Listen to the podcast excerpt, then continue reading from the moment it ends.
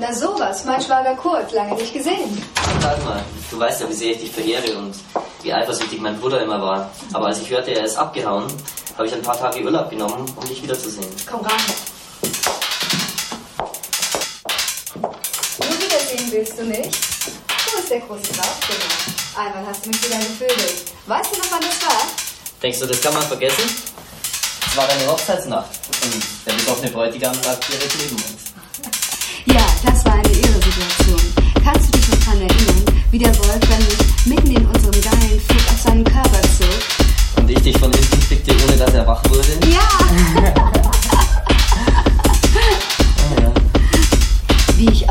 Her steuerte, das hat er dann wohl doch mitbekommen. Am nächsten Tag fragte er mich, ob ich mir auf seinem Pimmel einen abgerieben hätte.